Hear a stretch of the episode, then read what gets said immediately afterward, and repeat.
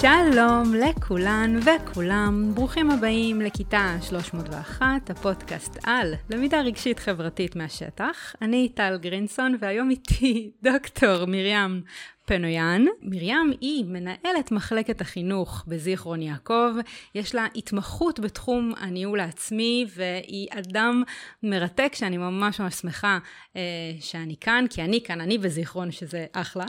אה, מרים, מה שלומך? מצוין, תודה. אה, איזה כיף אה, להיות פה.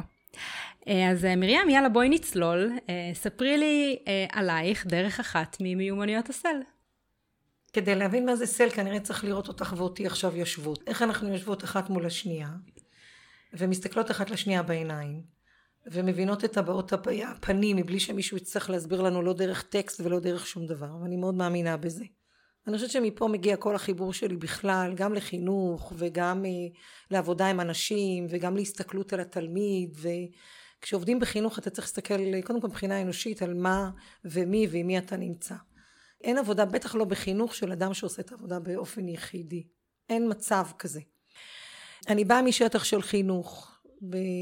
עוד בצבא עסקתי בהוראת השפה הערבית. תואר ראשון שלי בשפה וספרות עברית וערבית. התואר השני שלי הוא במדיניות חינוכית באוניברסיטת תל אביב והתואר השלישי שלי הוא באמת בדפוסי הניהול העצמי כדרך בעצם להעצמת המנהלים בשטח העשייה. הרי מי בסופו של דבר מנהל את בית הספר? מי מכיר את בית הספר? מי מכיר את, או יותר נכון, הדרישה שלנו ממנהלי בתי הספר, שהם יכירו את הילדים, שיכירו את המשפחות. בית הספר לא נחתך במספריים חדות בשעה אחת או שתיים, זה לא יכול להיות ככה. הילד מגיע בבוקר, הוא מגיע מהבית. הוא מושפע ממה שקרה אתמול בלילה, הוא מושפע ממה שהיה אחר הצהריים, הוא מושפע מאיך שההורים התנהגו, בית כזה או אחר, כל זה מגיע לבית ספר בבוקר, אז אי אפשר לנתק את זה. אז אם המנהל צריך להכיר את כל הפרמטרים האלה של הילד, אז הוא בטח ובטח יודע גם איך לנהל את התקציב שלו של בית הספר, וזה על רגל אחת הניהול העצמי. מעבר לכל זה, אה, בדרכי החינוכית אה, עברתי כל מיני השתלמויות כאלה ואחרות. אה, למדתי בבית ספר למנהיגות חינוכית במנדל, הייתי במחזור ז', הייתי מאוד צעירה, אז יחסית כמובן להיום, מבחינת ניסיון הייתי בין הצעירים שהתקבלו לתוכנית הזו. אבל כבר אז ידעתי שאם אני רוצה, אני רוצה להשפיע על מערכת שהיא יותר גדולה מאשר כיתה. וכשסיימתי אה, את בית ספר מנדל בעצם, כן שם כבר התחלתי את ההכשרה שלי לניהול מחלקות חינוך, ואז הגעתי לזיכרון. כשאנחנו מדברים על סל, על מה אנחנו מדברים? מבחינתי, אם אני יכולה להתחבר למיומנות אחת בסל, זה כל הנושא של המיומנות, אה, מיומנויות הבין אישיות. כשאתה רוצה לגרום לאנשים להצטרף אליך, זה לא רק להצלחות שלך, כי כולנו רוצים להיות חברים להצלחות. אלא גם מה קורה לך בכישלונות או בטעויות שאתה עושה, ואיפה האנשים שמסביבך יכולים לצעוד איתך גם בטעויות, גם שאתה מקבל את הטעויות שלהם וגם שהם מקבלים את הטעויות שלך. זה נורא משמעותי. כי אין, אם אנחנו לא נעשה, אנחנו לא נטעה. עכשיו, לא לאורך כל הדרך, אבל במיוחד בחינוך, כן יש איזה משהו שאתה אומר, רגע אחד, אולי ננסה את זה, ואם זה יצליח לנו, אז... אז כל העיקרון של מיומנויות בין אישיות, זה משהו שאני מתחברת אליו מאוד, גם באישיות שלי. אני חושבת שהדבר הראשון שאנחנו מסתכלים על אנשים אז אתה מדבר אליהם בעיניים. אני אחת שמדברת בעיניים, ואחר כך הכל בעצם אה, מסביבו אה, מתחבר. אז זה ברור שאני מתחברת לזה באופן אישי. ואחד התהליכים שעשינו דרך אגב כדי שבאמת הסל אה, יהיה מועבר בצורה נכונה אצלנו ביישוב זה. המורים שלנו התנסו על עצמם במיומנויות צל. שאנחנו ממש תכף נגיע לאופן שבו אתם אה, בעצם עשיתם איזשהו מהלך עירוני מאוד מאוד גדול, אה, אבל עוד רגע קטן עלייך, כי בעצם אני שומעת שיש איזשהו משהו שעובר בין הבן אדם שאת לאשת המקצוע שאת, למחנכת שאת, למורה שהיית ולאיך שאת מנהלת היום. והחיבור הזה להניע אנשים יחד איתך, אבל תוך כדי להיות מאוד מאוד מודעת לעצמך ולדברים שאת רוצה, את חושבת שמשם מגיע החיבור שלך לסל, או שממקומות אחרים? אני חייבת להגיד שזה, אני לא יכולה להגיד שזה רק משם. כי אם אני אגיד שזה רק משם, אז אנשים שלא עברו את מה שאני עברתי, כאילו לא יכולים להיכנס לשם. אז אני רגע נזהרת מזה. אני אגיד את זה בצורה מאוד uh, זהירה. זה כמו ולא כמו... Uh, בחלק מתפקידים שעשיתי בחיי הייתי רכזת פדגוגית של אה, אה, סטודנטיות להוראת השפה הערבית. אז אחד מהדברים אתה אומר וואי מי שבא להוראה זה או שיש לו את זה מהבטן או שאין לו. מצד אחד.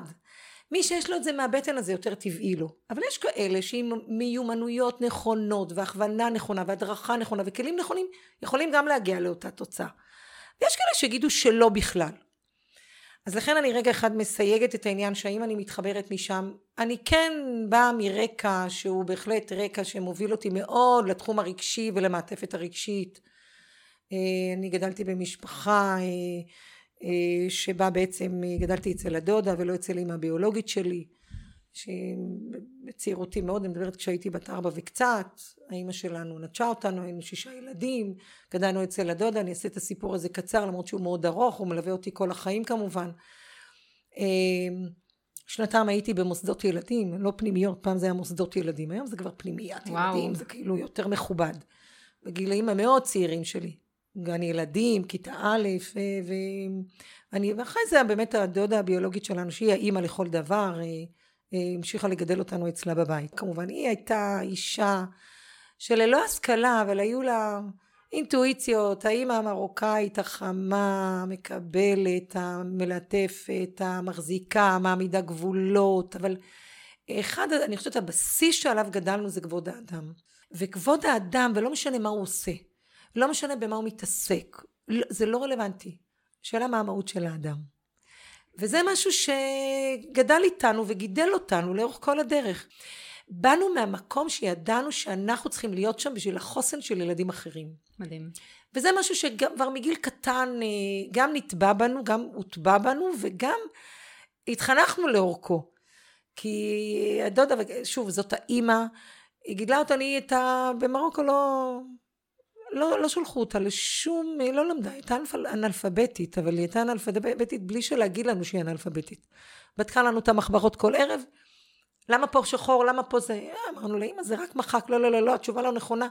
אני הייתי בכיתה ז' שהבנתי שהיא בכלל לא יודעת לקרוא ולכתוב. זה צריך להיות מיומנות של אינטליגנציה רגשית, ובכלל אינטליגנציה ברמה הכי גבוהה, כדי להביא את הילד שלך למקום שקודם כל הוא יאמין במה שאתה רוצה להאמין ולהוביל אותו בדרך הנכונה.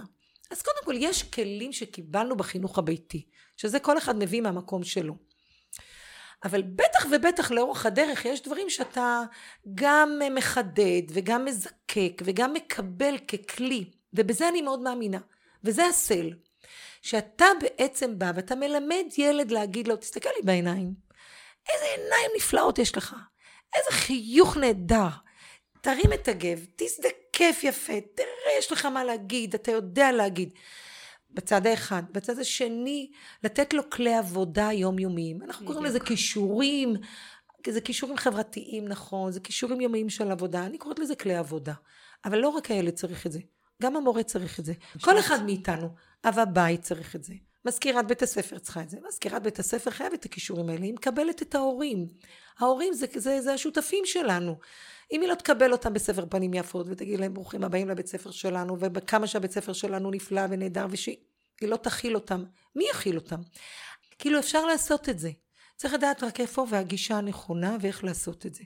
אני, אני מאוד אוהבת את הסיפור הזה, וכאילו את, ה, את האופן ש, שאת עיצבת את החיים שלך בהתאם למקומות שרצית להיות בהם ולמי שרצית להיות, ואני חושבת שזה גם משהו שמאפיין הרבה מאוד אנשים ש, שלהוטים אחרי הטמעה של מיומנויות צל. כי באמת יש, ואת אמרת את זה מאוד מאוד נכון, בסוף להסתכל על ילד כילד שלם שמגיע מבית כלשהו, ומגיע לבית אחר, בית ספר בכובע הזה של לבית בית. לבית חינוך. וכל, בדיוק, וכל הגופים שמסביבו, אם זה המזכירה ואב הבית והמורה והמנהלת, וכל מי שמסביבו מדבר את ההסתכלות הזאת שלו כילד שלם. אבל, אבל אני חושבת שיותר מזה, אנשים שמגיעים עם תשוקה אמיתית ועם הבנה של ילד שהוא ילד שלם, שעברו את הדברים שהם עברו בחיים והמירו את זה לכדי הכלים שילדים אחרים צריכים לקבל, אני חושבת שזה מאוד מיוחד. ואני חושבת שאגב, הרבה אנשים אה, ואנשי חינוך שמגיעים לפודקאסט שלי כדי להתראיין, אז יש להם את הדבר הזה, יש איזשהו, את ההבנה הפדגוגית של בסוף אנחנו צריכים להקנות את הכלים, ולא משנה, את יודעת, בסקייל שהם עושים את זה, בין אם כמורים בכיתה, כמנהלים, מנהלות, אנשי חינוך וכן הלאה, אבל גם יש את הניצוץ, יש את, ה, את החיבור הרגשי האמיתי, את האמונה בחשיבות במיומנויות האלה. וזה, תראה, משותף מאוד uh, בינינו ו- ובאופן כללי uh, עם אנשים שאת יודעת, מסתכלים על זה אחרת. ובאמת התחלת לספר קצת על התפיסה החינוכית שלך, והייתי שמחה באמת שנצלול לתוך האופן שבו uh, אתם בזיכרון הטמעתם את כל המהלך של הטמעה של מיומנויות חברתיות ורגשיות בתוך בתי הספר. לפני שש שנים, אם אני לא טועה, הכילו את אה, חוק התיקון, התיקון לחוק החינוך המיוחד. עכשיו אני הייתי המתמרדת, אה, הרמתי את הדגל האדום מול משרד החינוך ובכל מקום כי אמרתי רגע רגע מה פתאום אני פה, אני אחראית על החינוך שלי בזיכרון יעקב, אני אחראית על הילדים של החינוך המיוחד, אני לא רוצה שתיקחו לי את האחריות הזו. אני לא אכנס לחוק התיקון לחינוך המיוחד, אה, היו בו כמה שינויים והיה אבל צריך לתכנן את המהלך הזה בצורה אחרת, וגם להכין את השטח בצורה אחרת. מורה שהיא מורה לחינוך רגיל ולא מורה לחינוך מיוחד ופתאום אומרים לה רגע ההורה יבחר איפה הילד שלו יישב ולא רלוונטי באיזה לקות הילד איזה אפיון הילד.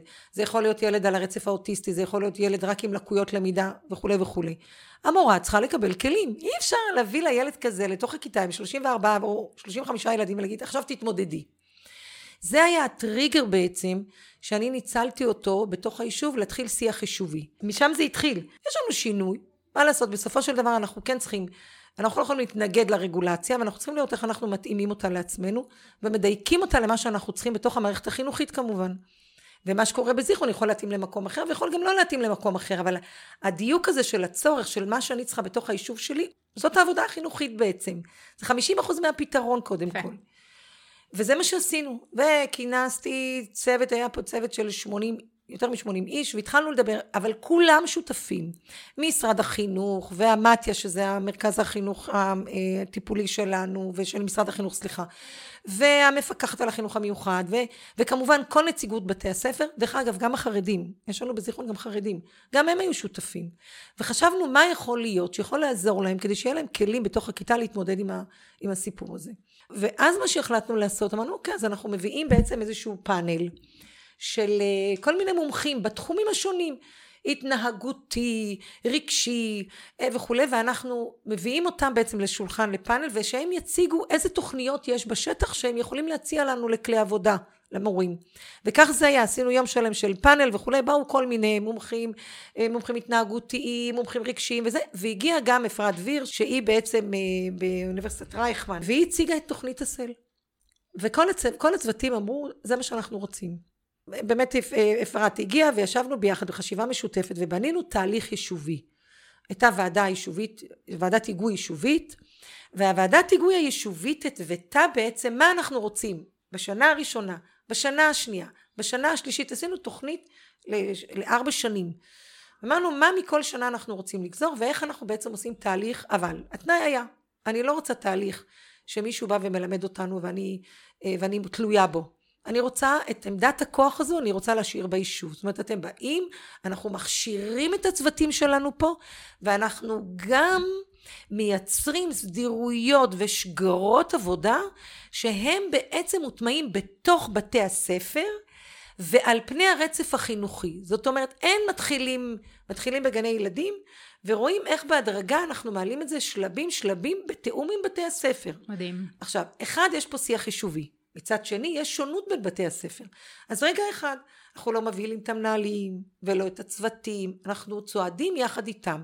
בית ספר אחד רצה, רגע, תנו לי רגע, תנו לי שנתיים זמן. אמרתי, אין בעיה, קחו את השנתיים זמן. בסוף הארבע שנים אבל, כולם יהיו בתהליך, כל אחד לפי השלב שלו.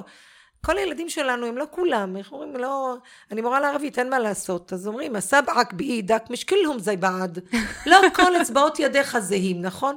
ככה גם הילדים, ככה גם אנחנו, ככה גם האנשים, ככה גם הצוותים, וככה גם בתי הספר שלי. כל אחד יש לו את התזמון שלו. כל מנהל צריך גם להיכנס בצורה נינוחה לזה. הרי אין לנו מטרה להלחיץ אותו, אנחנו מדברים על מיוניות רגשיות חברתיות. אז בטח ובטח אנחנו לא מלחיצים אף אחד. וזה מה שעשינו, אז בנינו מה אנחנו רוצים ברמה היישובית, אבל אנחנו גם אפשרנו לכל מנהל להכתיב את הקצב שלו מול הצוותים שלו. עכשיו יותר מזה עשינו, אני חושבת שזה גם מאוד חשוב להבין. בצוות שלנו, בצוות ההיגוי היישובי, הייתה כמובן האקדמיה, אוניברסיטת רייכמן, היא נתנה לנו את הגב האקדמי. וזה נורא חשוב להבין את זה. אני אומרת את זה רגע ב, ב, במאמר שהוא לא מוסגר. מנהלי מחלקות חינוך היום הם לא מנהלי מחלקות של כיסאות שולחנות בחירת ציוץ סתימת ביופים. אני באה עם רקע חינוכי משלי, אני רוצה שיהיה לי אימפקט, בשביל זה באתי לפה. אני רוצה שההשפעה החינוכית שלי ברמה היישובית תבוא לידי ביטוי, לא בהכתבה, אלא בשיתוף פעולה עם מי שנמצא בשטח, וביחד אנחנו מובילים את כל הספינה הזאת. הערך המוסף שאני מביאה כאשת חינוך, אני באה לכאן כאשת חינוך, יש לי מה להגיד, אבל בדיון, הכל תוך כדי דיון ושיתוף פעולה, והכי חשוב זה מה הצרכים. אני לא אעשה משהו שהוא לא תואם לצרכים של התלמידים שלי, אחרת פספסתי את כל המטרה החינוכית שלי. וככה זה היה עם הסל. אז עשינו ככה שלבים מדורגים. אז קודם כל יש לי אקדמיה. אקדמיה באה ואומרת לי, תקשיבי, יש מחקר כזה וכזה, לכי תלמדי אותו. אנחנו מביאים לך את המחקרים, אנחנו אומרים לך איך אנחנו עושים את זה. ואני מביאה את הצרכים היישוביים, וביחד, זה השותפות שאתה מחבר את הניסיון של האקדמיה עם הצרכים, ואתה ממשיך בשטח גם כל הזמן לשנות, וזה אחד הדברים הנורא חשובים, הגמישות של השטח. ופה חייב להיות ביחד. המחקרים הם חשובים, השטח והעשייה, וחשוב הפקת הלקחים בחיבורים האלה ולראות מה השטח צריך. וזה מה שעשינו. אני חושבת שההדרגתיות הזו והבנייה המדורקת הזו ושגרות עבודה וסדירויות גם ברמה היישובית במעטפת היישובית וגם את אותה מעטפת אנחנו מורידים לתוך בתי הספר גם בבתי הספר יש מי מוביל תהליך יש אה, מי אחראי על התהליך, יש מנהל שמלווה את כל זה. גם בתי הספר אחת לשבועיים, יש צוות צל שיושב ביחד ומדבר מה עשינו, מה לא עשינו, איך מכשירים, את מי מכשירים, וגם ההדרכה הייתה בהתחלה מצומצמת, ומנהל בית הספר החליט מה. קבענו שכל גני ילדים, יחד עם הפיקוח, אמרנו לפיקוח, מה ההשתלמות שלכם? וזה נורא חשוב גם להבין. יש פלטפורמה, בואו ניקח פלטפורמה קיימת, ולא נלאה יותר מדי את אנשי החינוך. זאת אומרת, הרי כל איש צוות, כל איש חינוך צריך להשתלם או בתחום הדיסציפלינרי שלו או בהשתלמות כזאת או אחרת. אמרנו בואו נייעל את זה. ניקח את מה הם מחויבים, נביא את ההשתלמות, נייחד אותה לסל ואז אנחנו לא מלאים אף אחד. אז הפיקוח של הגננות כמובן, המפקחת על הקדם יסודי, שיתפנו אותה ברעיון, אמרה מצוין. כל הגננות בהשתלמות שלהם, זאת הייתה ההשתלמות השנתית שלהם. מדהים. סיימנו את ההשתלמות בגני ילדים, עלינו קומה. שאלנו את מנהלי בתי הספר היסודיים, מה נוח לכם? בית ספר אחד אמר, כרגע רק שכבת א', כי התלמידים שלנו באים מגן הילדים, אנחנו רוצים רצף. דרך אגב, בזיכרון הרצף הוא שמונה וארבע, זאת אומרת א', ח', ט', י', ב'. אז אמרנו, אוקיי, כיתה א', הם עולים לאלף, אז א', אתם כבר מקבלים אותם עם סל, אז ברור שעכשיו אנחנו צריכים... להמשיך, שכיתות כן. א', יתמחו ויקבלו הכשרה איך מפעילים את, את המיומנויות החברתיות הרגשיות שזה תוכנית אייל, אני יכול להצליח, ואז התחלנו להכשיר את הצוותים. בא מנהל בית ספר אמר אני רוצה א' וב' תכשירו לי אותם ביחד אמרנו מצוין אז יאללה א' וב' ביחד בא מנהל בית ספר אחר ואמר אני רוצה א' ב' וג' למה כי בג' יש איזה מקפצה התפתחותית של הילד אני רוצה שהצוותים האלה קודם והלך וזה בדיוק היופי שהיה בדבר התאמתם את זה בעצם התאמנו אז מנהל בית ספר אחד היו לו צוותים רק שכבה אחת מנהל בית ספר אחד שני, שתי שכבות אבל שוב אמרנו שבתוך ארבע שנים אנחנו רוצים שה... שכולם יגיעו שלנו, לאותו קו סיום. לא רק שיגיעו, מאחר וגם מדובר פה בתיכון, בט', אז אנחנו כן מבקשים שהמנהל יחלק את זה, אבל אנחנו כן רוצים שזין ח' איכשהו ישתלבו בהחלטות של המנהל. זין ח' זה גם השכבה הבוגרת. עכשיו איך עושים סל בזין ח' ועושים אני אייל, תוכנית אייל, אני יכול להצליח באלף ב' ומחברים את כל הקצוות. הרי מה שיפה בתוכנית של הסל זה שאתה מתאים את המיומנויות לפי השלב ההתפתחותי של הילד. בגן הילדים אז, אז זה באמת האיילי הזה שהוא הדמות המתווכת בין מה אני מרגיש לבין מה אני רוצה לבין כנ"ל בכיתה א' וב' וג' הדמות של אייל היא הדמות שמלווה אותם. בכיתה ז' וח' מה אתה עושה? דרך אגב כשאנחנו התחלנו לא היו לגמרי כל הפרוטוקולים של הגילאים הבוגרים mm. זה משהו שאנחנו יצרנו אותם ביחד כי הרי אם מדובר על ניהול זמן או ויסות. הוויסות אצל הילד בגן הילדים יגיד, רגע, אני סופר עד עשר, אני עוצר. מה עושה הילד בכיתה ז' וח' וט' ומעלה? רגע, אני צריך איזה איפוק. אני צריך לאפק את עצמי. כן, זה צריך להתאים את זה לשלב בדיוק, ההתפתחותי. צריך לשל... להתאים כן. את זה לשלב ההתפתחותי, או לניהול זמן. אגב, לא רק לשלב ההתפתחותי, גם יש, הילדים בכיתה ז'-ח' ט' בזיכרון שונים ממה שהם ברחובות, והם שונים ממה שהם באילת, וכאילו בסוף יש, ו- וזה משהו שבעצם חוזר על עצמו במה שאת אומרת. אה, צריך להתאים לכאן ועכשיו הספציפי של הכיתה הספציפי בבית ספר הספציפי ביישוב הספציפי. ועוד משהו שאהבתי שאמרת זה בסוף, את, יש לך איזושהי תפיסה הוליסטית, זה לא רק שלך, זה של בעצם כל הצוותים שצריכים לקחת בזה חלק, זה ה-ownership שלהם.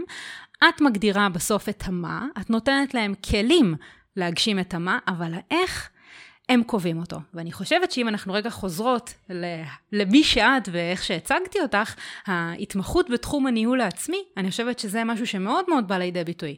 כי את בעצם אומרת למנהלות או מנהלים, זאת הממלכה שלכם. אני מגדירה מטרה, אבל אתם תגידו איך להגיע לזה. ואני חושבת שזאת תפיסה ניהולית מאוד מאוד חכמה. כי בסוף הם לוקחים את האחריות על זה, זה שלהם, הם מעצבים את זה, אבל את מתווה דרך. נכון, ואת המטרה, רק אני חייבת לציין שאת המטרה אני לא קובעת לבד. בדיוק. הם שותפים איתי במטרה, אחרת גם, אין, אין נכון. טעם לחשיבה החינוכית בעצם.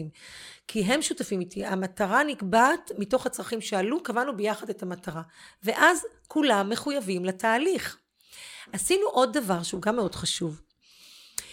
אנחנו אה, גייסנו גם את המרכזי פסגה, שהם בעצם עושים את ההכשרה למורים. Mm-hmm. מה, הלכנו לפסגה חדרה, והצגנו להם את המודל שלנו בשנה השנייה, ואמרנו, תראו, זה המודל שלנו. עשינו את זה גני ילדים עם הפיקוח, אנחנו כבר בתוך בתי הספר, אנחנו עכשיו רוצים להיכנס לתוך חדרי המורים. בואו נהיה שותפים. אתם תיתנו את, ה, את ההשתלמות בכלים שאנחנו צריכים. גם ככה אתם צריכים, צריכים 30 שעות. חדר המורים התחייב להשתלמות הזאת. אתם נותנים משהו שהוא אחר וחדש. והנה עשינו חיבור נהדר. עכשיו, דרך אגב, אני תמיד אומרת, אינטרס זה לא מושג שלילי. ברור. האינטרסים מובילים אותנו בחיים. אנחנו רק. צריכים לדעת להגיד אותם במקום הנכון ולמצוא את השותפים. לי יש אינטרס מסוים לקדם את המערך הזה אצלי בתוך היישוב.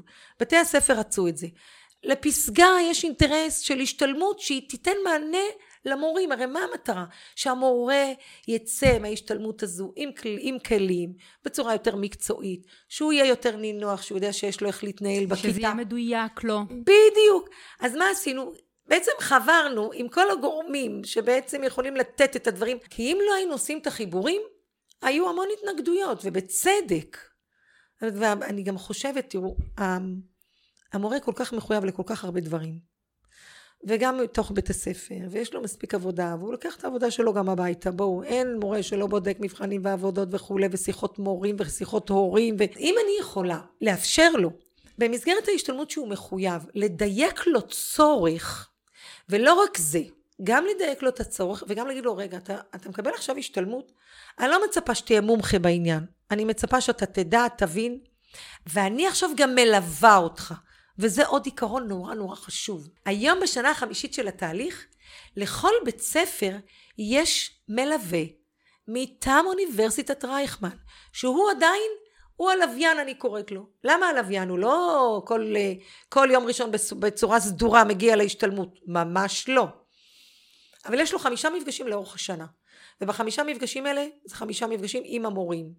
לנהל את הדברים, לחדש את הדברים, ללימוד עמיתים, ל...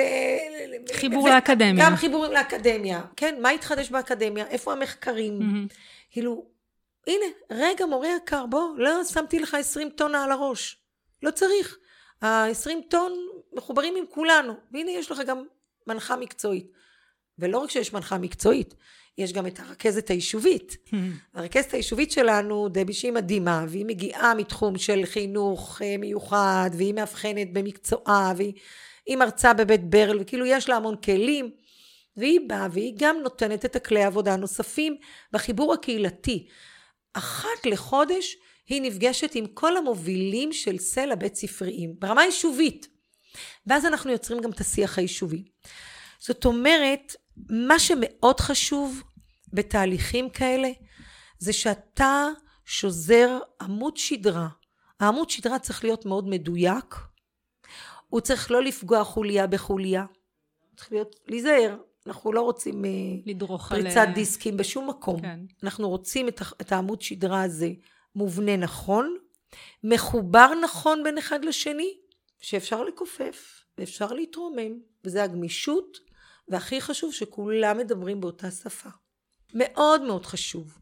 אני, אני מאוד אוהבת את זה, כי אני חושבת שהרבה פעמים אה, כשאני מדברת עם אה, חבר'ה שמטמיעים אה, ומיישמים אה, סל בכיתות שלהם, גם אם זה בבתי ספר, בסוף מדובר בסקייל אה, די קטן, כאילו חלקת האלוהים הקטנה שלהם, ואני חושבת שנתת פה עקרונות מאוד מאוד חשובים לאיך להטמיע סל בסקייל גדול יותר, בסקייל עירוני.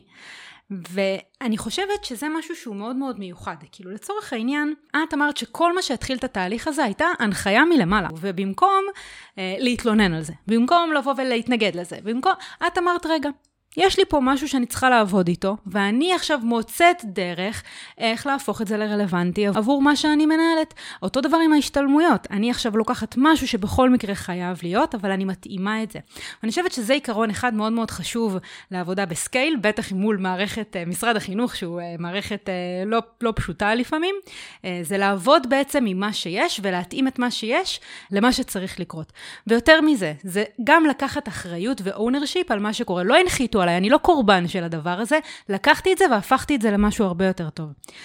זה לא שהרגולטור אה, הנחה אותנו לעבוד אה, אה, בתוכנית חברתית, עם מיומנויות רגשיות חברתיות, זה לא. נכון. אלא מתוך הזדמנות אחרת בעצם יצרנו משהו, ולכן זה, לפני חמש שנים אף אחד לא דיבר על מיומנויות חברתיות כן. רגשיות. כשאנחנו אמרנו סל, ובאנו והצגנו את זה בכל מיני מקומות, אמרו לנו, מה, מה אתם מדברים בכלל? מה זה, מי זה, מה זה, למה, איך וכמה. אז, אז קודם כל באמת זה היה משהו מאוד מאוד חדשני. היום כבר אה, מד, מדברים על סל, מטמיעים סל בכך וכך מקומות, אה, אפילו הם, הם, כל אחד עושה עם זה בדרך כן. שלו את הנכון, אבל אני חושבת שיש עוד דבר אחד נורא חשוב שאנחנו גם כן שמנו אותו על השולחן. זה, ו, ו, ושוב, בתוכנית היישובית שלנו הגדרנו לנו את זה כתוכנית יישובית שאומרת, בשנה החמישית אנחנו כבר מבקשים את בית הספר, כל בית ספר בדרך שלו, לחבר את הסל לכל המקצועות ולהפוך, קראנו לזה סל אינטרדיסציפלינרי בכל התחומים. זאת אומרת, אין מצב שהמורה לחינוך גופני לא משתמש בשפת הסל. אין מצב שהמורה ל... אפילו גם בשכבות הגבוהות, בתיכונים, המורה לתנ"ך, שזה מה שהרוב מורים מקצועיים, שהמורה לתנ"ך לא משתמש במיומנויות סל כשהוא מלמד תנ"ך. לגמרי. כי זה בילד אין בתוך ה-DNA שלנו כחלק משיטת ההוראה שלנו. זה כלי עבודה. ואני חושבת שוב, אבל שזה חלק מאיך שאתם, שאת עובדת, שהמחלקה עובדת בסקייל. כי בעצם זה לקחת ומצד אחד להגדיר, זה המקום שראוי שאנחנו רוצים להיות בו, אוקיי? אבל אתם תמצאו את הדרכים איך. יחד איתנו ניתן כלים, אנחנו נאזין לכם, נהיה פה, עובדים ביחד. אבל אני מגדירה מטרת יעד, לשם אני רוצה להגיע. ממש ברגע הזה נכנס ראש המועצה למשרד של מרים והצטרף אלינו באופן ממש ספונטני. בואו נשמע מה יש לו לומר על נושא ההטמעה של סל בזיכרון. אה, זיו דשא, ראש המועצה המקומית זיכרון יעקב, ואני שמח על ההזדמנות אה, לדבר על נושא הסל, גם איך שאני נחשפתי לה וגם מה המשמעות עבורנו. בעצם לפני כחמש שנים, מרים העלתה את הצורך, את האפשרות, ואני חושב שלקחנו את ההזדמנות הזאת בשתי ידיים, כי בעצם זה גם משהו שהוא חדשני פורץ דרך. לקחת את המתודולוגיה, אם נקרא לה במילים מכובסות, לקחת שיטה אה, מאוד מעניינת, מאוד מיוחדת, היום אנחנו כולנו יודעים כמה היא חשובה, אבל אז לא ידענו, וללמוד אה, אותה, להבין אותה, להבין נקודת הזמן לפני חמש שנים או שש שנים, לא יודע מתי מרים נחשפה, לפוטנציאל ולמשמעות הרחבה שלה. על, לא רק על מערכת החינוך, אלא בכלל על, על קהילה. אני, בוא נלך עכשיו לעולם הקהילה, לא רק לעולם החינוך, ובעצם לתת כלי קהילתי, שייתן מענה היום לחברה שהיום היא מהירה, והיא רוצה דברים מיידיים, והיא אלימה, והיא לא סובלנית, וזה אחד הכלים, כנראה, לא כנראה, אנחנו יודעים שהוא כלי מרכזי. זה אחד, ואז להתאים אותו ליישוב שלנו. והדבר השני, זה איך עושים את זה. ואיך עושים את זה, הוא מגביל בחשיבותו לעשות את זה. למה אני מתכוון? שאנחנו בעצם מבינים מה הפוטנציאל, מה יכול, לאן אפשר להגיע איתו. עכשיו, איך מגיעים ליעדים האלה? בעצם בונים את זה בלמידה, בחשיפה מאוד עמוקה ומאוד, לא עקשנית, מאוד ממוסדת, מאוד, מאוד יסודית. דבר ראשון, הכלי הראשון במערכת החינוך זה מנהלי בתי הספר. לאחר מכן הצוותים החינוכיים. לאחר מכן הרחבה למנות אה, גורם מקצועי שזו דבי, שהיא מנהלת משכל, גם כן שווה לדבר איתה אולי כמה מילים, שבעצם גורם מקצועי מיומן בתחומים רבים, אה, והוא בעצם מוביל יישובי, כמובן תחת מרים, אבל מרים לא יכולה לעשות הכל, מה לעשות עם אדם אחד, היא מובילה את זה בצורה, אה, אה, בהכוונה כמובן, היא אבל המנטור המקצועי של זה ביישוב. ואז לחשוף את ועדי ההורים, ולחשוף את הקהילה, ולחשוף את ועדת החינוך, ואז לאט לפרוס את הזרועות האלה מגני הילדים עד התיכון. אבל לא עצרנו פה.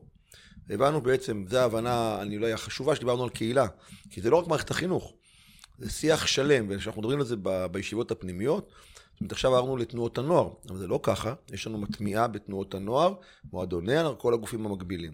והאתגר הגדול הוא זה להפוך את זה למתודה קהילתית. אני חושב שזאת תהיה ההצלחה, כי במערכת החינוך לא מאוד קל, אבל יותר, יותר אה, בהלכים הרבה יותר אה, אה, ממוסדים אפשר להטמיע את זה. בתנועות נוער גם, אבל שיהיה שיח קהילתי, יש לנו פה גופים התנדב, התנדבותיים.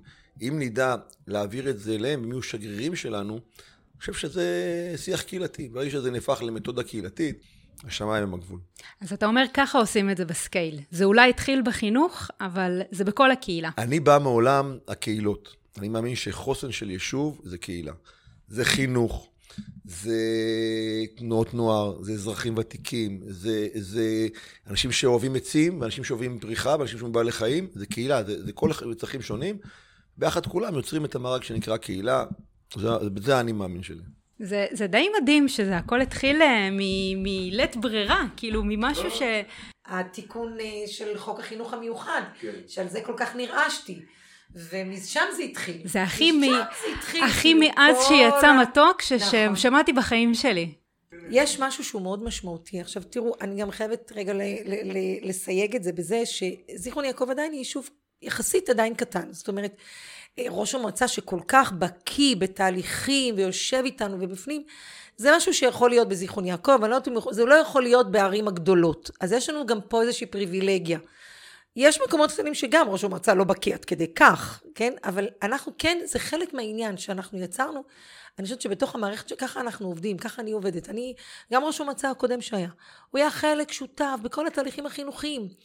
כי כשאני צריכה גב, כל גב, זה גם כסף. לא, זה לא מילה גסה להגיד את זה, אבל הרשות משקיעה פה הרבה מאוד כסף. כי אוניברסיטת רייכמן זה גוף מקצועי שמלווה אותנו אקדמי, שאנחנו משלמים לו עבור השירות הזה שהוא מלווה אותנו. שלוקחים רכזת יישובית, זה תקציב. אז איך אני יכולה לשכנע, אם אני לא מכניסה את ראש המועצה ואת המנהיגים היישוביים לתוך המהלך, איך אני אבוא לשכנע אותם שאני צריכה תקציב לזה? אני לא יכולה לשכנע אותם. אז אני קודם כל באה ואני מסבירה למה אני רוצה את התקציב. אני מביאה את כל ההוכחות למה זה צריך להיות. ואז אני אומרת, אתם רוצים תהליך כזה? אני רוצה מאוד תהליך כזה. אני צריכה בשביל זה כך וכך את תקציב שנתי, כך וכך תקציב דו-שנתי, כך וכך תקציב לארבע שנים. אני גם מציגה בדיוק את הדרך. אני לא אומרת שנה. אני לא מסתפקת בשנה. כי אני רוצה תהליכים לטווח ארוך ותהליכים שמוטמעים ביישוב. אבל רק עוד מילה אחת על מה שזיו אמר, ראש המועצה, שבאמת השנה מה שעשינו, גם נכנסנו עכשיו, השנה אנחנו מטמיעים סל במערכת הבלתי פורמלית. אנחנו לא קוראים לזה בלתי פורמלית, אנחנו קוראים לזה מערכת המשלימה שלנו. כי שוב, דיברנו על ילד, דיברנו על לראות ילד מתחילתו ועד סוף יומו, עד סוף היום, סליחה, אוי, עד סוף היום, אז ברור שאנחנו מדברים על את מי הוא פוגש אחרי צהריים.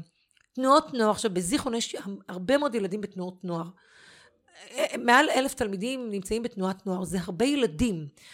עכשיו אמרנו, רגע, הילדים האלה נפגשים עם השיח הזה בבית ספר. המדריכים של הילדים הצעירים, שזה תלמידים בכיתות אה, ח' וט', או בוגרים יותר, נפגשים בזה בתיכון, וזה העניין של החיבור הקהילתי. השנה, אה, וזה שוב תקצוב גם, השנה אפשרו לי לקחת רכזת יישובית שהיא רכזת מתאימה שהיא מגביהה לדבי שהיא המטמיעה בתוך בתי הספר בחינוך הפורמלי.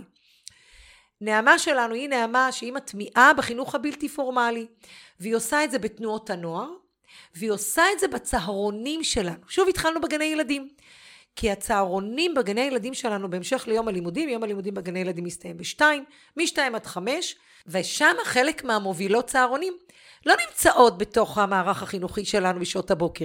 ואז אנחנו חברנו, המפגש הראשון שעשינו זה כל הסייעות בגני ילדים, גם בשעות הבוקר, גם בשעות אחר הצהריים, כולם ביחד מדברים מה זה סל, איך עושים סל, מה וכולי וכולי, ומה זה יאלי ומה זה לא יאלי, ואז הם אומרים, רגע, רגע, אבל את זה אנחנו עושים, את זה אנחנו לא עושים, אמרנו, נכון שאתם עושים.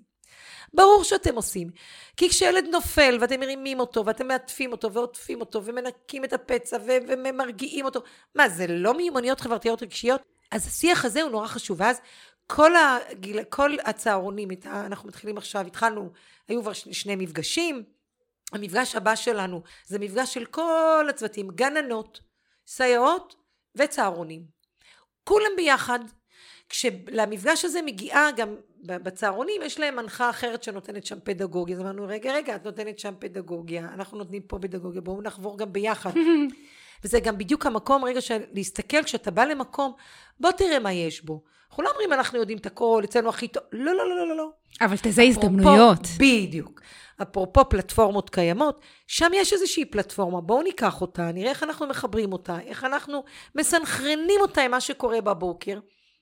ההפך בואו כולנו ביחד נחשוב זה, זה, כאילו, אני, אני כל הזמן אומרת, אנחנו כולנו יכולים ללמוד אחד מהשני. מה שאנחנו צריכים זה לפתוח את הלב שלנו ולג... ו, ו, ו, ו, ולזמן את כולם. אני אגיד שני דברים, ובאמת אולי נתקדם לשאלה הבאה. קודם כל, אני, אני, אני רואה אה, מאוד אותך בתוך זה, אוקיי? את התחלת ואמרת שהצגת את עצמך שכבוד האדם היה משהו שמאוד מאוד חשוב לך, והסתכלות על בן אדם כאדם לפני כל דבר, ואני חושבת שזה משהו שלי לפחות מאוד מאוד משתקף ממה שאת מספרת על התהליכים שקורים פה, בתוך, ה, בתוך היישוב. להסתכל על הילד כשלם, להסתכל על המורה או המורה שלו כשלמים, להסתכל על התהליך כשלם, כמשהו שמדבר אחד עם השני. אז, אז זה יפה, כי באמת הרבה פעמים... את יודעת, זה לא עיר שעושה, זה לא מושב שעושה, זה לא, זה בני אדם שעומדים מאחורי זה, אה, ו- ורואים את הקול שלך בתוך זה, שזה מאוד מאוד יפה.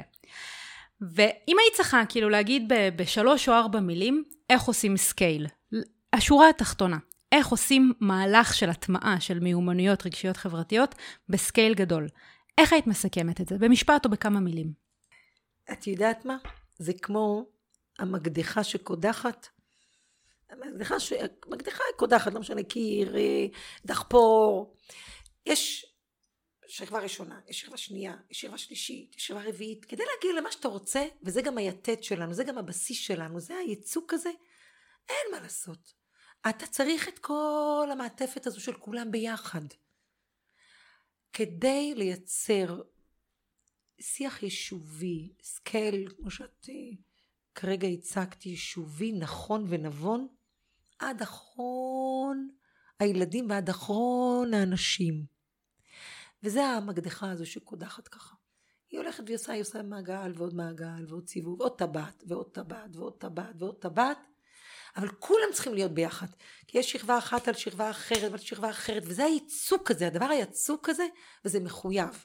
וכשאני אומרת בתוך יישוב, בטח ובטח שאנחנו מדברים על המערכת החינוכית, בטח ובטח שאנחנו מדברים על כל, על, על, על מערכת הנוער שמחזיקים פה, בטח ובטח שאנחנו מדברים על כל המערכות פורמלי, לא פורמלי, בטח ובטח שאנחנו מדברים על המנהיגים היישוביים, שאנחנו מדברים על המעגלים היישוביים שלנו, תראי, כשאנחנו רצינו להציג את צל, מה עשינו?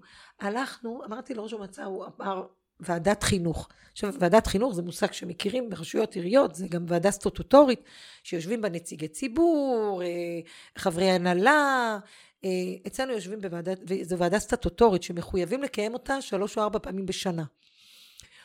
ואנחנו בעצם לקחנו את ועדת החינוך הזו, ואמרתי לו, אני מביא, אנחנו נביא את זה לוועדת חינוך. הוא אמר לי, ועדת חינוך? אמרתי, בטח ועדת חינוך. הבאנו את, את סל לוועדת החינוך. הסברנו להם, הבאנו מאוניברסיטת רייכמן, באה אפרת, אולם, ישבו מאה איש, לא רק ועדת חינוך, הבאנו ועדת חינוך, מנהלים, תמיד ביחד. גם ועדת חינוך היישובית הזו, שיושבים בה נציגות של הנהלת המועצה, היו צריכים להבין שזה לא העבודה שלנו לבד. הנה המעטפת הזו, עוד מעטפת ועוד מעטפת ועוד מעטפת, כולם ביחד ביישוב הזה יושבים ומדברים וחושבים על סל. והצגנו את זה לוועדת חינוך. מה אנחנו עושים, איך עושים, מה זה קודם כל, ואיך אנחנו מתכוננים בעצם להגדיל ולהרחיב את המעגלים מהבסיס של המעגל המצומצם, ואיך להרחיב את זה עד לתשתית היישובית שלו. וזה נורא חשוב, כי כשבאים לעשות מהלך כזה ורוצים שהוא יהיה מדויק, חייבים להביא את כל הגורמים שהם שותפים בתוך העשייה היישובית, החינוכית, הארגונית, מנהלי המועצה. אנחנו הבאנו את הסל למנהלי המועצה. באנו ואמרנו בואו תלמדו מה זה סל. חשיפה, תכירו. לא צריכים יותר מזה. כי כשאתה בא אחר כך ומדבר על סל, אז שיבינו מה זה מיומנויות כן. חברתיות רגשיות, מה זה הדבר הזה. אז מקטן לגדול, כשזה נוגע בכל המעגלים בעצם, ולהיות פתוחים לדבר הזה. אבל אני שומעת גם בין המילים שלך, לייצר תוכניות, אה, לדברר את מה שעושים. חד משמעית. לרתום אנשים בדרך. חד משמעית. לייצר טרמינולוגיה, זה... ללמוד בדרך, להשתנות בדרך. זה, זה, סליחה, זה, זה כאילו לי זה מאוד ברור, ואני לא אומרת את זה. זה חד משמעית כל הזמן להיות במקום הזה, גם של הלמידה, גם של לתחזק את השותפים שלך, גם לאתגר את השותפים. הנה עכשיו באוניברסיטת רייכמן אמרה, תקשיבי, יש, אה, עכשיו יש דוקטורנטית שעושה איזושהי עבודת אה, דוקטורט על אה, מיומנויות חברתיות רגשיות. אמרתי, אני רוצה אותה אצלי, שתבוא אליי לבתי הספר שלי. אני רוצה שהיא תבוא, שתיכנס. אם יש לי מישהי שיכולה אחר כך לעשות איזשהו מחקר ולתת לי כלים ולדייק לי את העבודה מול הילדים, בשמחה. בואי. בואי אלינו. ממש. והיא עושה את זה עכשיו אצלנו. אז זה ברור לגמרי, סליחה, לא אמרתי את זה, אבל זה ברור לגמרי שאי אפשר להטמיע תוכנית כזאת. אם אתה לא כל הזמן, כל הזמן דואג ששגרות העבודה, שהסדירויות, שהקשרים, שהמסגרות, שהתקשורת עם האנשים, ש... כל הזמן, וכל הזמן לבדוק גם את עצמך. כי בסך הכל אני אומרת, אנחנו עושים סל חמש שנים, אבל אני רוצה לדעת שאני עושה את זה נכון. אני רוצה לדעת שאת התהליכים אני כן, מדייקת. כן, אז כן. כל הזמן זה משהו שחייב להיות. חייב להיות בשותפות של כולם. אוקיי, okay. ותוך כדי התהליך הזה, שאני בטוחה שאולי עכשיו הוא uh, ככה מסוכם יפה, uh, ועם uh, מסקנות מאוד נקיות מהחמש שנים האלה, אבל אני בטוחה שבדרך היו לא מעט התנגדויות. אה, ואיך מטפלים בהתנגדויות כשמטמיעים תוכנית כזו גדולה? זו שאלה טובה מאוד. ברור שיש התנגדויות. יש התנגדויות כי מנהל בית ספר בונה לו תוכנית עבודה והוא רוצה להטמיע את התוכנית עבודה שלו. מורה אה, להיסטוריה הולך והוא רוצה עכשיו להתמקצע ולעשות תואר שני בתחום שלו והוא רוצה את השעות השתלמות להשקיע במקום אחר ולא ברור שיש התנגדויות. ולא רק זה, זה שפה יישובית. הרי זה לא תוכנית שלא מנהל בית הספר ולא המנהל, המורים, המורים מחויבים לה כי הם חייבים עוד אה, איזושהי תוכנית בתוכנית הליבה עכשיו ששינו. התנגדויות תמיד יהיו. על כל דבר יש התנגדויות. השאלה, וזה, אני, אני חייבת להגיד את זה, כאילו באמת, זה איך אתה רותם את האנשים למקום הזה שהם רוצים להיות שותפים יחד איתך אז איך? בלהכניס לתוך המערכת משהו שהוא אחר. אני חושבת שהתהליך, התהליך שעשינו, אבל זה תהליך שאני רגילה לעבוד איתו ככה, אני חייבת להגיד את זה, כאילו, סליחה, אני אומרת את זה, כי ככה אנחנו עובדים, אני ככה עובדת במערכת. לזהות אינטרסים משותפים ולרתום לתוכו? אני מזהה, כשאנחנו מזהים משהו במערכת שקורה, אני קודם כל אומרת לכולם, בואו נדבר.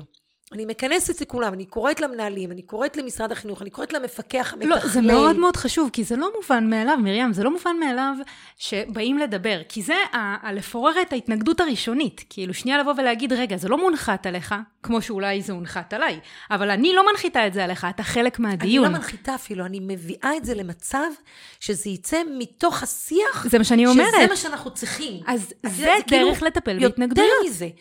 לייצר. שיח. אבל השיח הזה, זה שיח שאני מייצרת אותו, זו צורת עבודה בזיכרון. אנחנו לא, אני לא עובדת אחרת. מי ש... אני בשטח לא הולכת ללמד, ואני, הלוואי, אני אשמח מאוד, אצלי זה היה תענוג, אם יש משהו שאני נורא מתגעגעת אליו, זה להיכנס לכיתה, לסגור את הדלת, והנה עכשיו, הכיתה היא במה ואנחנו השחקנים. אה, זה היה התענוג הכי גדול.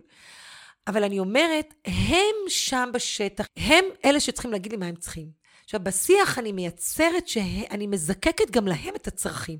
זאת אומרת, בואו, תגידו מה אתם צריכים, אנחנו ניישם את זה בשבילכם. שזה הדבר השני, אוקיי, שאולי הוא חשוב. אוקיי? אוקיי? להסיר חסמים בנתינת כלים. אוקיי? חד משמעית, זה קודם כל השיח. להרגיע את הלחץ הקוגנטיבי הזה. שנייה, בואו נרגיע לכם את קודם המערכת. כל להגיד להם בואו בואו בואו בואו נדבר. קודם נדבר, אבל נדבר. אחר כך הבנו מה אתם צריכים. דרך אגב, קבלו. אנחנו שוכחים לפעמים שזה הדבר הכי חשוב, בואו נדבר. זה לא מובן מאליו. אני אומרת לבנים שלי, אין ללכת לישון בלי שאנחנו מדברים, אנחנו כועסים, זה, הולכים לישון, אנחנו לא כועסים, מדברים. גם, ב, גם בצוות אני עושה את זה. את יודעת, אנחנו לא... קורה, אנחנו בלחצים. אנחנו בזה.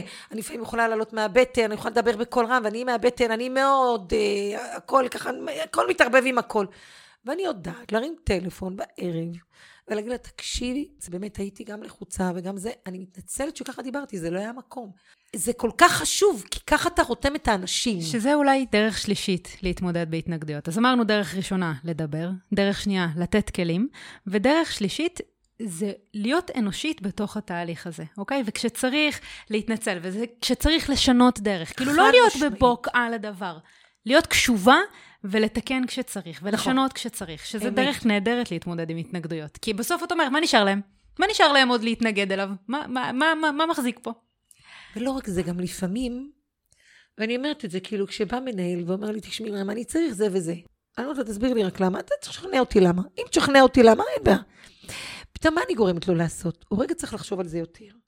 הוא צריך להבין מה התהליך שהוא רוצה לעשות, כי הוא צריך להסביר לי מה... עכשיו, יש דברים שאני נורא מבינה מה, הם- למה הוא צריך את זה. ברור לי שהוא צריך את זה. אבל אתה תסביר לי. אבל בוא תסביר לי אתה, ואז תדייק את עצמך יותר, ולפעמים אני אומרת לו, טוב, בסדר, הבנתי. עכשיו, עם מי אתה רוצה לעשות את זה? אה, אתה רוצה לעשות... אתה יודע מה? יופי, עכשיו תכתוב לי את הדברים, יאללה, בוא נראה איך אנחנו כן. מתקדמים. שזה אולי עוד דרך לטפל בהתנגדויות, שזה דרך בעצם להבין מה עומד מאחורי. כאילו באמת עכשיו יש מישהו, מנהל או מנהלת כזו, שמגיע בהתנגדות מאוד מאוד גדולה למהלך כזה. אז שנייה לשבת איתם, להסתכל להם בעיניים, לקיים את הדיון, לעשות, אבל להבין יחד איתם למה. מאיפה זה, מה, על מה זה יושב. על מה, הדבר, מה, מה באמת הצורך, או הפדגוגי, או האישי, הרגשי, על מה הדבר הזה יושב, ובוא נפרק את זה. ואתה תקבל ממני מה שאתה צריך. נכון. שזה דרך, אה, שזה דרכים יפות. אבל אני גם, בתהליך הזה שעכשיו שוחחנו, ו- ואמרתי לך מה הדרכים שעשינו, אנחנו בדרך כל הזמן חשבנו איפה יש לנו חסמים, או מה יכול לעורר התנגדויות, איך אנחנו מראש יכולים להביא גם פתרון להתנגדות. אין חוכמה, אתה צריך לחשוב על זה. להבדיל מרגולציה שבאה ומכתיבה לך, וזה יכול כאילו באמת לפרק את כל מה שאתה רוצה. לגמרי. גם בלי לחשוב, כשעושים לך דבר כזה, אתה אומר, לא רוצה. רגע, מה, אני, אני צריך ליישם את זה בשטח, אני רוצה שישאלו אותי, בוא תשאלו אותי מה לעשות. כשל... איך, נולד, איך, איך נולדה המחשבה רגע אחד לצרף את פסגה לעניין? אמרתי, רגע, יש השתלמויות, למה אנחנו צריכים עוד להעמיס עליהם? לא מעמיסים, וזה הפלטפורמות האלה שקראתי להם. זאת אומרת, לפני רגע לחשוב מה יכול לעורר אי שביעות רצון, התנגדות, חסם מסוים, ולנסות חשוב. לפוגג אותו מראש, סופר חשוב. וכבר לבוא עם הפתרון ולהגיד, רגע, רגע, את זה נעשה ככה ואת זה נעשה ככה, מה דעתכם על זה? אולי את זה נעשה לפה.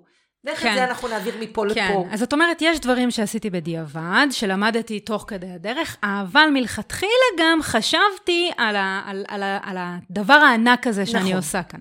אמת. יפה. אוקיי, אז ככה לקראת סיכום, למרות שאני, יש לי איזה 700 שאלות נוספות, אבל לקראת סיכום, מה המסר שלך? מה היית רוצה לומר למורים, מורות, מנהלים, מנהלות, שמאזינים לנו כעת? וואו. לא להירתע משינויים שאנחנו לא מכירים אותם. כשאתה לא נרתע מזה, אתה יכול להתמודד עם השינוי. או לפחות להגיד, רגע, בוא נלמד אותו. בוא נבין מה זה הסיפור הזה שמה. טוב, בסדר, אמרו ככה, אמרו ככה, צעקתי, כעסתי, יאללה, בסדר. אבל עכשיו רגע. בוא ניקח רגע את האתגר הזה. לא נירתע ממנו, ונחשוב מה, מה, מה, איך אני מפצח אותו. מה זה עושה לי? למה זה גם, קודם כל להסתכל גם רגע אחד עם האצבע אליי ולהגיד, למה, למה זה הקפיץ אותי עכשיו? מה, מה קורה לי שם בפנים? ואחר כך רגע להבין, רגע, בואו נראה מה. מה זה אומר? מה ההשלכות של זה? על מי זה ישפיע? אני מאוד אוהבת לשבת רגע ואני אומרת, רגע אחד, מה אני מרוויחה מהמהלך? מה אני מפסידה מהמהלך? ואתה רגע אומר, רגע, רגע, השד לא כזה נורא. שנייה. ואני חושבת שבמיוחד במהלך יישובי, קודם כל זה תענוג שאתה יכול לשבת ולהשפיע על מערך כזה גדול. באמת, זו זכות. אני רואה את זה כזכות. כאילו, אני אומרת כל הזמן שהדמעה, ואני תכף אתחיל לדמוע, לא לספר, כשהדמעה לא תבצבץ אצלי ממה שאני עושה, אני לא אהיה פה יותר. אני כל כך נהנית ממה שאני עושה. אני, אני כל כך, המערכת הזו זה, יש לי תאומים, והילדים שלי אומרים לי תמיד, יש לך שלישייה. ואני כל יום אומרת את זה גם למנהלים. כל יום אנחנו צריכים להמציא את עצמנו. עכשיו, באיזה תפקיד אני יכולה כל יום להמציא את עצמי? אין, אין דבר כזה. ואני חושבת שזה נורא חשוב, שאתה הולך למהלך, תאמין בו. אם אתה לא מאמין בו, אל תתחיל איתו. אנשים יזהו אם אתה מאמין במהלך או לא. אז צריך לבוא מתוך המקום והאמונה שלך. מדהים. בכלל, במיוחד אנחנו, שאנחנו מובילים כאלה תהליכים שהם מה זה משמעותיים ומשפיעים על הילדים. אז זה קודם כל. וכל שותף שאתה רוצה בדרך, תשקף לו בדיוק מה אתה רוצה. ותגיד לו מה המטרה שלך, ומה האינטרס שלך.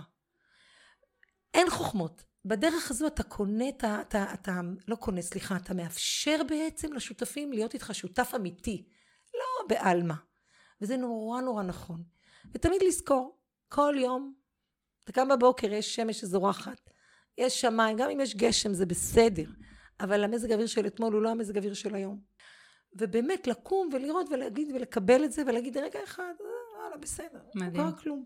אה, זה ממש אה, נשמע כמה שזה חשוב לך, וכמה שאת מדברת אה, את עצמך בכובע של מרים לפני הכובע של מנהלת. ואני חושבת שכשעושים דברים מהמקום הזה, אבל מוסיפים לזה תפיסה חינוכית ופדגוגיה ואופן פעולה והסתכלות תקציבית, בסוף, בסוף זה מצליח. אה, ותודה לך, זה פשוט, אה, פשוט מדהים. בשמחה רבה, נהניתי מכל רגע לשבת איתך טל, ובאמת שככה, ש, שיתרחבו המעגלים, כל אחד במקום שלו ובשליחות שלו. מדהים. אז בואו נפתח כולנו. אז אה, שוב תודה. ותודה לכן ולכם שהאזנתם. אם מצאתם ערך בפרק הזה, אתם מוזמנים ומוזמנות לשלוח גם לחברים וגם לשתף. נתראה בפרקים הבאים, ויאללה ביי!